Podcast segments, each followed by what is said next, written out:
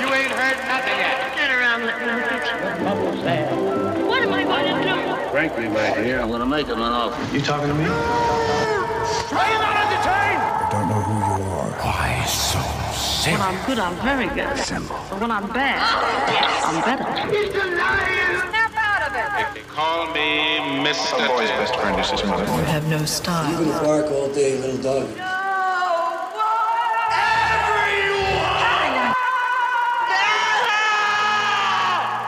Fasten your seatbelts. It's going to be a bumpy night.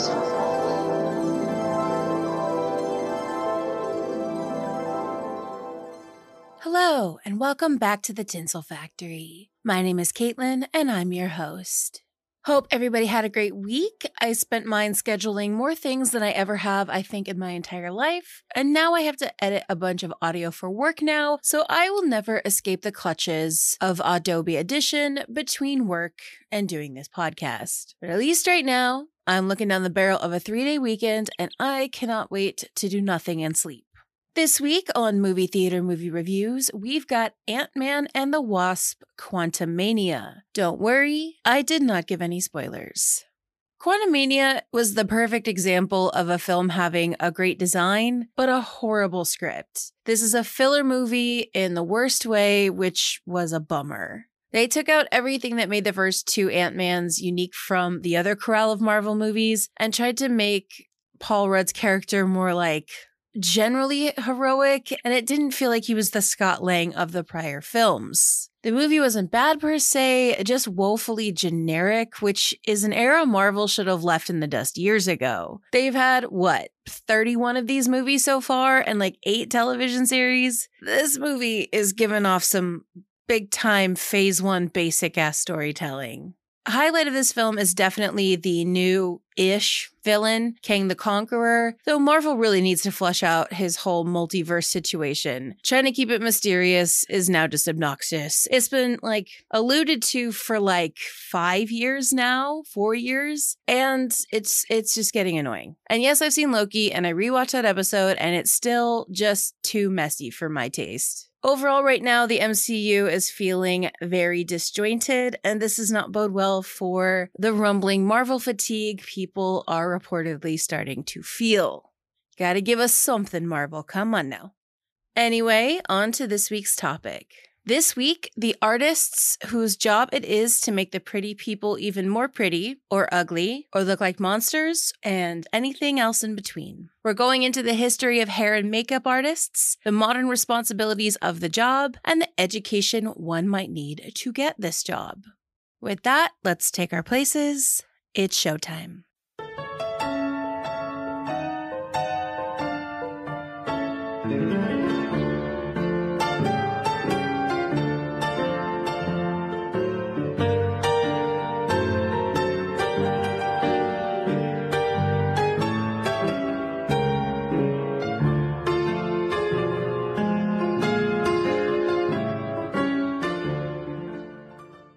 As always, let's start off with what hair and makeup people do in case it wasn't obvious. In short, a hair and or makeup artist is responsible for transforming actors into their characters for a film. They work closely with the costume designer and director to create the desired look for each character. They use various techniques such as wigs, hairstyling, makeup, prosthetics, and special effects to enhance an actor's appearance and bring the character to life. The hair and makeup artist must also consider the lighting and camera angles that will be used during filming and adjust their work accordingly. Additionally, they must ensure that the actor's hair and makeup remain in place during long days of shooting and are touched up as needed. Hair and makeup are generally separate departments on a film set, though maybe one and the same person on smaller productions. However, unsurprisingly, the two departments collaborate together frequently. Also, just as a heads up and to be as transparent as possible, this episode does skew way more makeup heavy, as there was only so much that I could find in the way of hair in comparison. Hope you're not too disappointed, but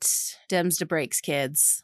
So now let's get into the history of this medium. Makeup and hairstyling has been around since the ancient days, culminating in the precursor for makeup in film, which was, of course, its usage within the theater. Actors would heavily exaggerate their features for stage work, as their faces needed to be able to be read from great distances. With the birth of cinema and the closeness of the camera to the performer, an increase in the quality of makeup would be invented for actors, and eventually these tools would spread to the entire world. But back in those earliest days of filmmaking, the materials at a performer's disposal were not awesome. Actors, who were also responsible for applying their own makeup, would wear grease paint to accentuate their skin tones, along with black eyeliner and dark red lipstick. This was done to offset the effects of the film, which was orthochromatic.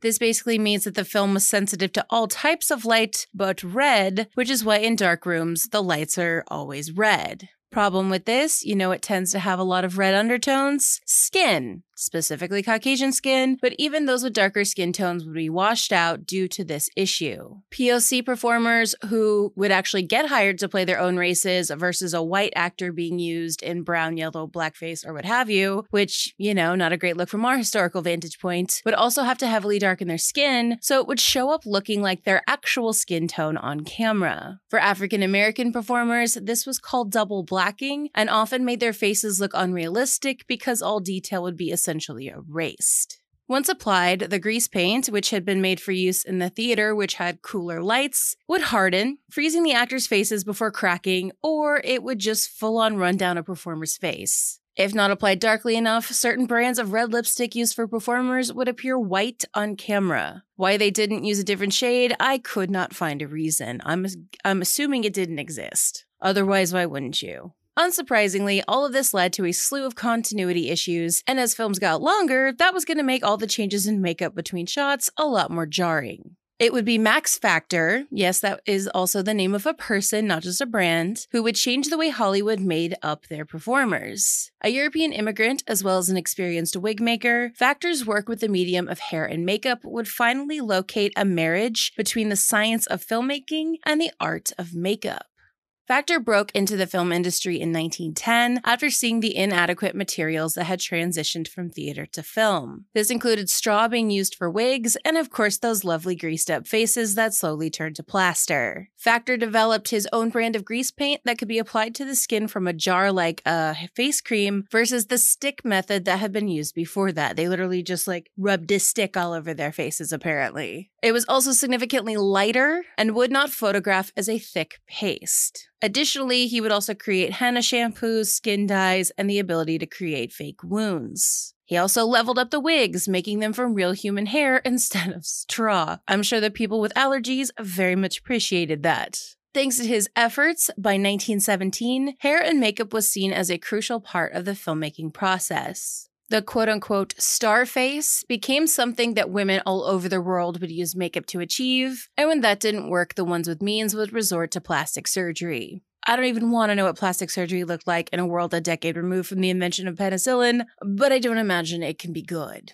Panchromatic film, meaning stock that was sensitive to all wavelengths of light, became the standard by the end of the 1920s. This new film stock meant a new standard of lighting things, which meant that Factor's makeup didn't look as good under the new tungsten lights that became standard, which burned with an orange hue. These new lights were also way hotter and melted the Factor makeup right off the actors' faces. Eventually, he developed the panchromatic line of makeup, which came in a slew of shades specially made to make the skin appear as a quote unquote natural shade of gray on screen. The makeup apparently had a lot of brown undertones to go with the orange lights. Factor remained an important figure in the makeup industry and, of course, built a makeup empire in his name until his death in 1938. Before that, almost every major movie actress was a regular customer of the Max Factor beauty salon. Today, the building is home to a very campy movie museum, and the first floor features scores of examples of his work in the motion picture industry. His son, Max Factor Jr., would inherit the family empire. Speaking of family empires, side note, this kind of stuff always makes me laugh. Like how much early film was all in the family, especially now because everyone gets so twitchy about nepo babies. Like this, this town was built on nepo babies. But one of the other first hair and makeup artists to come out of this era was George Westmore. Like Max Factor, Westmore was also a European immigrant with experience in wig making. Westmore would freelance across every major Hollywood studio starting in the 1910s. He is credited, amongst many looks, with coming up with Mary Pickford's famous tight curls, now better known as Shirley Temple hair, which can confirm because I have hair very similar to this, especially when I was younger, and it was always referenced to as the latter. But essentially, it's the very tight corkscrew looking curls. To get Pickford's hair to look like this, Westmore installed, applied, whatever you call it, a series of extensions to Mary's head each day. Westmore taught his craft to his sons as well, and by 1921, his son Mont was the personal makeup artist for Rudolph Valentino. Mont would also claim that he was the one who formulated Valentino's makeup to perfectly match the Italian's complexion. Max Factor would also claim to be the one to make Valentino look like a movie star. Perc Westmore, at just 19 years of age, would build the hair and makeup department at First National Pictures. He ran that department for 27 years, and Bette Davis would credit Perc in part for making her a star. He certainly made her look like one. Wally Westmore would work for Paramount's makeup department for 41 years, and Ern Westmore worked for RKO for three. So, yeah, the Westmore makeup dynasty was an integral part of the early film industry. Instead of a Westmore over at MGM, MGM had English actor Cecil Holland, who became known as the Man of a Thousand Faces. Holland was also the founder of the first makeup department to be founded at any film studio. Holland also wrote one of, if not the, first book on stage and film makeup in 1927. Holland kept the Thousand Faces mantle until it was taken over by actor Lon Chaney, whom Holland taught some of his trade secrets to. Chaney was not only an actor, but an accomplished makeup artist, both skills he had honed from coming up in the theater. He would use grease paint, of course, but also putty, mortician's wax, fish skin, crepe hair, and liquid plastic to achieve fantastical looks for Universal's early monster movies. He could also make wrinkles, scars, burns, and anything of the like.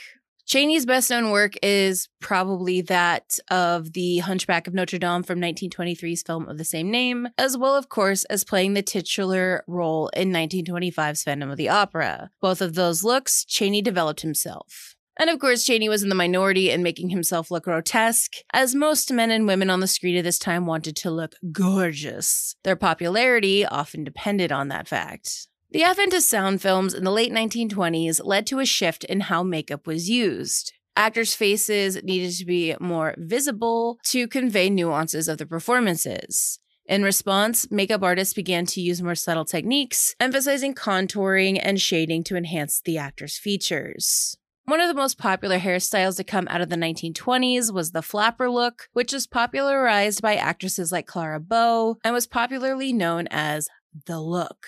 While this name encompassed the entire look of a flapper, as time went on, it really meant just the bob hairstyle, though originally it also included the super thin eyebrows, which I, Gen Zers, knock that shit off. We do not want those back. They will stop growing normal when thin eyebrows go out of vogue. Also, sh- uh, smoky eyeshadow and cupid bow lips. The look has been given credit as the first hairstyle perfected for the art of film and was a break in the stereotype that in order to be considered feminine, you had to have gorgeous flowing locks. This portrayal of a modern woman also marked the first time that a film style, or at least a makeup style, reflected the society around it, a practice that would become more and more prevalent as time went on. Monster movies were all the rage for a good chunk of the early to mid 1930s, and Jack Pierce was their major maker. Pierce created not only the iconic look of the monster in Frankenstein, but also the look of his bride, whose hair was achieved by combing the actress's hair over a cage. He also gave Dracula his widow's peak and created the look for the titular Wolfman. The hair for the Wolfman and for most of the fake monsters from at least this time were made from yak fur because it was thick and easy to manipulate.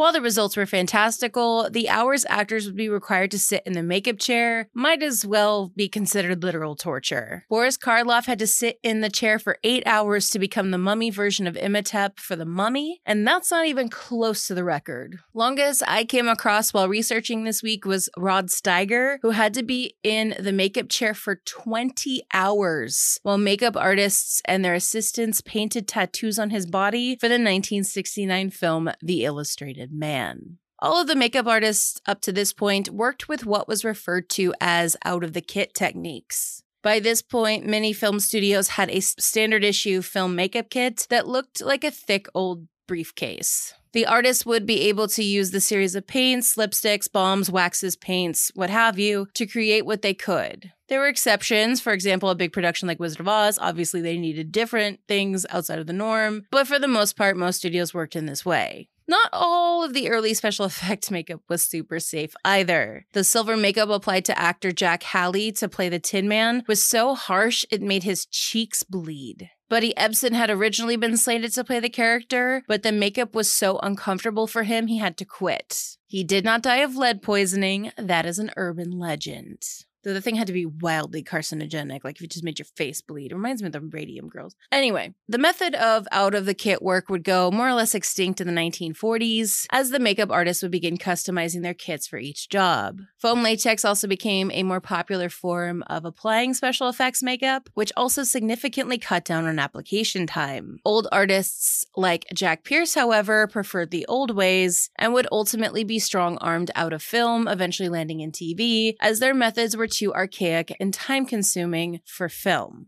Not everything was monster movies at this time, and the movie stars of the day, like Marlene Dietrich and Claudette Colbert, made stipulations in their contracts as to how they could be made up and photographed.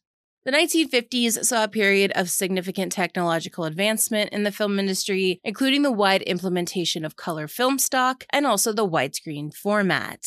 These changes brought new challenges for makeup artists and hairstylists who needed to adapt their techniques once more. The use of color film required makeup artists to use more natural looking cosmetics, as bright or exaggerated colors would appear absolutely horrifically on screen. The widescreen format meant that hairstyles needed to be bigger and more dramatic to fill the larger frames.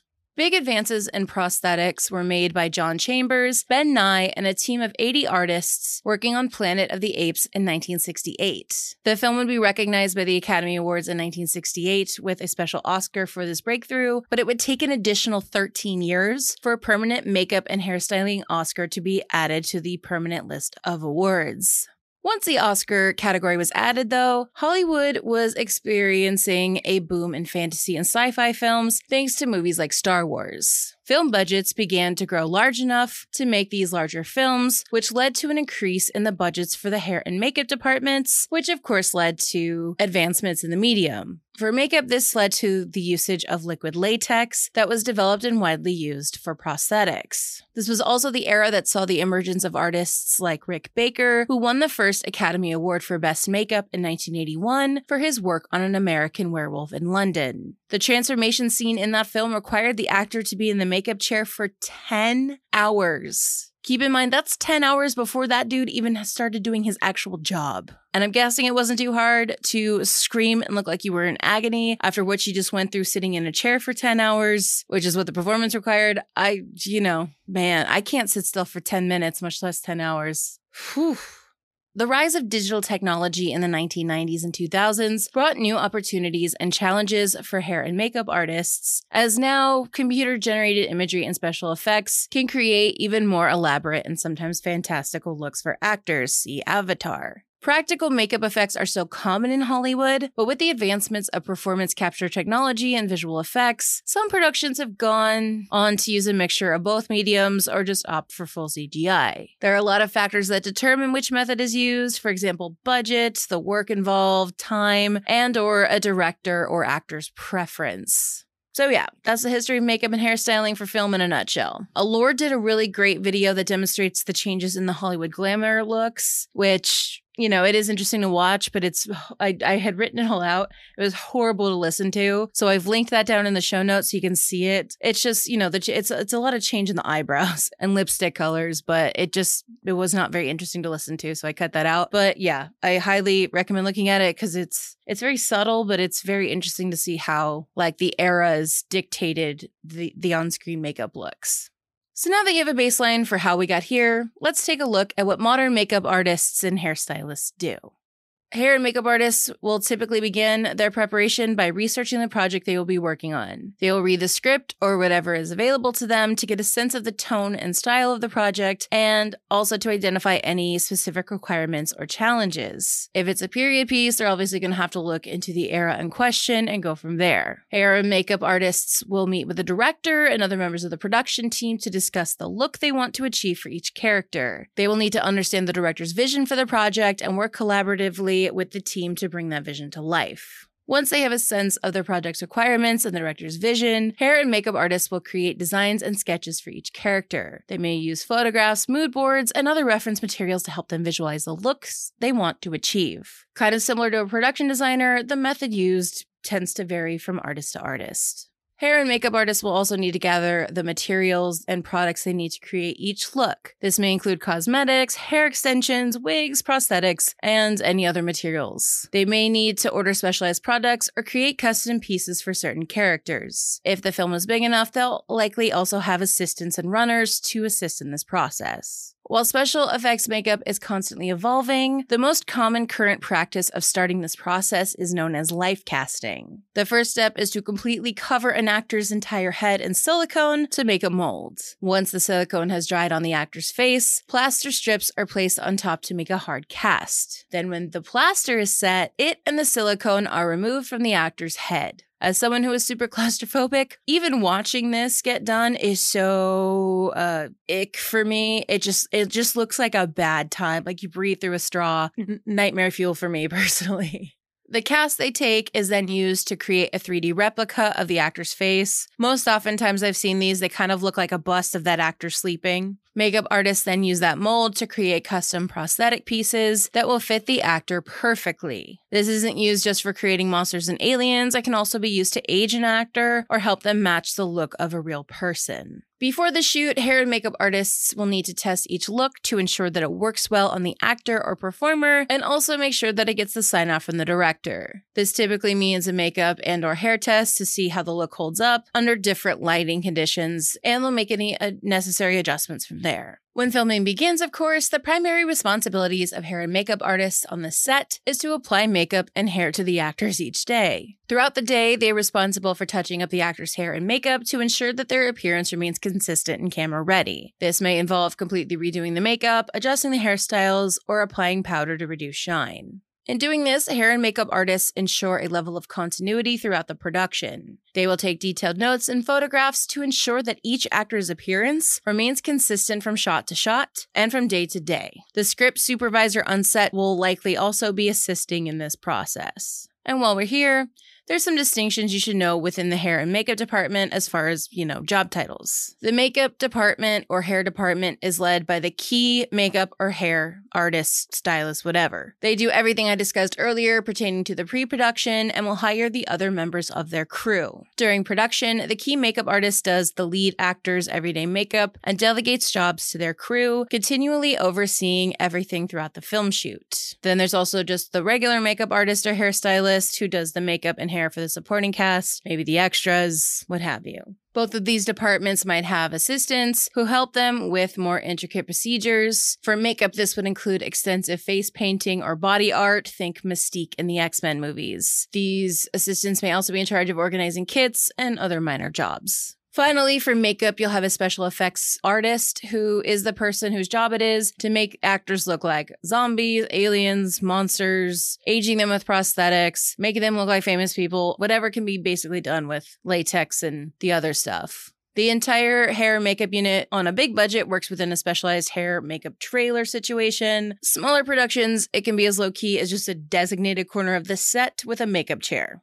So now that you know what they do, how does one become a hair or makeup artist for a film? Well, achieving this requires a combination of technical skills, creativity, and professional experience. To become a hair and makeup artist, you will need to develop technical skills in hairstyling and makeup application. You can specialize later. To start off, it's smart to have both in your arsenal. Consider taking classes or workshops to improve your skills, or get formal training from a beauty school or makeup academy. Many schools also offer specialized programs in makeup for film and television. Cosmetology school isn't necessarily required, but is highly recommended. You should also study your state's rules dealing with cosmetology, bacteriology, sanitation, and business because it varies from state to state. After mastering cosmetology fundamentals, you must take a certification exam and register as a professional makeup artist. There's a test and registry for hairstylers as well. It's also recommended to take at least a basic acting class so hair and makeup artists have an understanding of how their canvases do their work.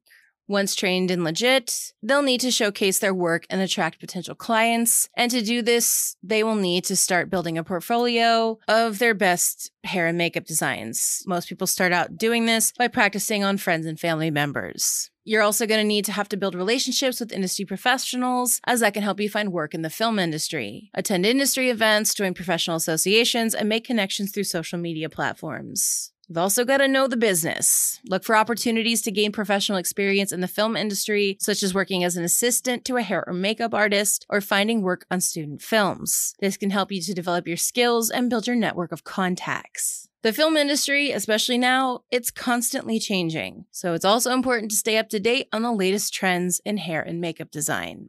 So there you have it. It took nearly 60 years for hair and makeup artists to gain the professional respect in Hollywood they deserved. But since then, I don't think anybody questions the worthiness of this department. Well, except the Academy last year when they removed this award from the telecast. But, you know, semantics.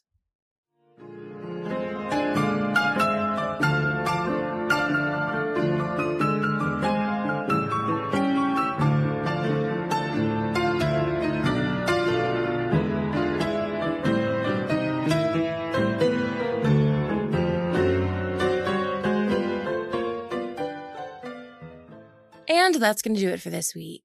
If there's anything you'd like me to cover in the future, please reach out on social media, where I also post photos for each episode. At Tinsel Factory Pod on Instagram, on Facebook at The Tinsel Factory, or you can always email me at tinselfactorypod at gmail.com. I've got a Letterboxd account, which features my watch lists, film diary, and recommended viewing for this episode. You can check it out at the link in the show notes. I'm relying on word of mouth to get this podcast out there, so if you could please rate, review, and subscribe so that other people can find this podcast, that would be a huge help.